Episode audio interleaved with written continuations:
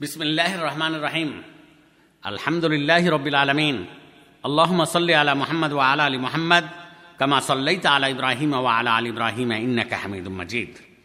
আল্লাহম বারিক আলা মোহাম্মদ ও আলা আলী মোহাম্মদ, কামা বারাক্ত আলা ইব্রাহিম ও আলা আলী ইব্রাহিম ইন্নাকা হামিদ মজিদ।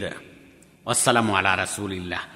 সম্মানিত ভাইরা আমার, সম্মানিতা বোনেরা আমার, আপনাদের সামনে যে বিষয়কে লক্ষ্য করি, কথা বলার ইচ্ছা করেছি সে বিষয়টি হলো ঈদ উল ফিত্রের বিধান ঈদ উল ফিত্রের বিধান। রসুল্লাহ সাল্লাহ ইসলাম হতে বর্ণিত আছে আনাবি সাঈদ আল খুদরি রদি আল্লাহ আনহান্না রসুল আল্লাহ সাল্লাহ সাল্লাম নাহা আন সিয়ামি ইয়ৌমেন ইয়মুল ফিত্র ও ইয়ম আন নাহার আবু সাঈদ আল খুদরি রদি আল্লাহ আনহ হতে বর্ণিত, তিনি বলেন যে রসুল্লাহ সাল্লাহ আলী ওয়াসাল্লাম দুই দিন রোজা রাখতে নিষেধ করেছেন। ঈদ উল ফিতরের দিন এবং কুরবানির ঈদের দিন। এই হাদিসটি শাহি মুসলিম। এর মধ্যে রয়েছে শাহি মুসলিম গ্রন্থে দেখতে পারেন।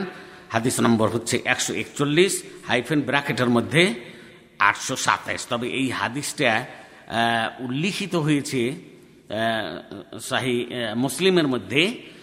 হাদিস নম্বর একশো উনচল্লিশ হাইফেন এক হাজার একশো আটত্রিশ নম্বর হাদিসের পর।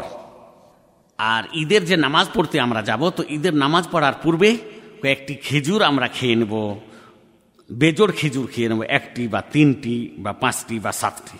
কেন যে এটাই হলো রাসুল্লাহ সাল্লাহ ইসলামের তরিকা, যেমন কি হাদিসের মধ্যে এসছে, আন আনাসিন রাদি আল্লাহ আনহু কানা রসুল্লাহ সাল্লাহ আলি সাল্লাম লা ইয়াকদু ইয়াউম আল ফিত্র হাত্তা ইয়াকুল তামারাত। ওয়াকুল হুন্ন বিত্রা আনাসরদি আল্লাহ তালান হতে বর্ণিত, তিনি বলেন যে রসুল্লাহ সাল্লাহ আলি সাল্লাম ঈদ উল ফিতরের দিন খেজুর না খেয়ে সকালে বের হতেন না। তিনি বেজোড় সংখ্যক খেজুর খেতেন, যেটা বললাম একটি বা তিনটি বা পাঁচটি বা সাতটি ইত্যাদি, এই ধরনের।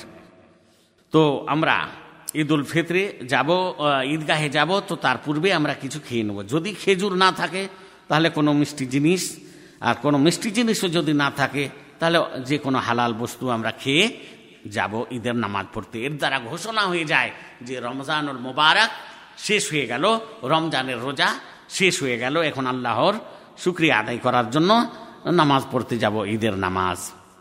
রসুল্লাহ সাল্লাহ সাল্লাম যখন ঈদের নামাজ পড়তে যেতেন, তখন রাস্তা পরিবর্তন করতেন।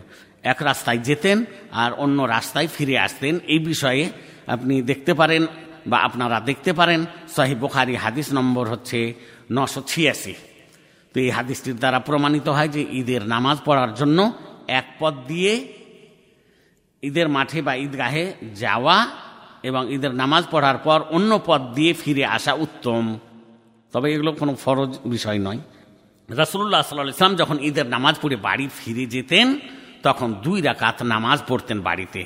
কিন্তু ঈদের নামাজের পূর্বে কোনো নামাজ নেই, কোনো সুন্নাত বা নফল। এই ক্ষেত্রে একটি হাদিস দেখতে পারেন আপনারা, সুনান ইবনু মাজা হাদিস নম্বর এক হাজার দুশো তিরানব্বই। এই হাদিসে বর্ণিত হয়েছে যে হাদিসটি আবু সাঈদ আল খুদরি রদাল্লাহ তালা আনহ উল্লেখ করেছেন। আবু সাঈদ আল খুদরি রদাল্লাহ আনহ হতে বর্ণিত, তিনি বলেন আল্লাহ রাসুল সাল্লাহ সাল্লাম ঈদের নামাজ পড়ে নিতেন। তারপরে ঈদের নামাজের পূর্বে তো কোনো সুন্নাত বা নফল পড়তেন না, তবে ঈদের নামাজ পড়ার পর তিনি তার বাড়ি ফিরেই প্রথমে দুই রাকাত নামাজ পড়তেন। তো এই হাদিসটি হাসান বলেছেন শেখ আলবানী রাহিমাহুল্লাহ। আর আবদুল্লাহ বিন ওমার থেকে বর্ণিত আছে যে হাদিসটি এমাম মালিক রহমতুল্লাহ আলাই তার মোয়াত্তা গ্রন্থে উল্লেখ করেছেন। আবদুল্লাহ বিন ওমার রদ আল্লাহ তালানহ ইয়মুল ফিত্র মানে ঈদের দিন ঈদ উল ফিত্রের দিন গোসল করতেন ঈদগাহ যাওয়ার পূর্বে। তো ইনি নিশ্চয়ই আল্লাহ রাসুলকে দেখেছেন বলেই এই কাজ করেছেন। কেন এই সাহাবি রসুল্লাহ সাল্লাহ সাল্লাম যেটা করেছেন সেটাই তিনি করতেন। তো সম্মানিত ভাইরা আমার, সম্মানিতা বোনেরা আমার, আরও আরও একটি বিষয় এই ক্ষেত্রে জানা উচিত যে আমাদের মা বোন সবাই ঈদগাহে যেতে পারবে। এমনকি যাদের মাসিক আছে, যাদের ঋতু, যাদের নিফাস, তারাও যেন যায় এবং তারাও যেন মুসলমানদের এই খুশিতে আনন্দ প্রকাশ করে এবং দুয়াতে সামিল হয়। তবে যাদের মাসিক আছে, যাদের নিফাস আছে, তাদের উপরে নামাজ নেই। আসসালামু আলাইকুম রহমতুল্লাহি ওবরাকাতু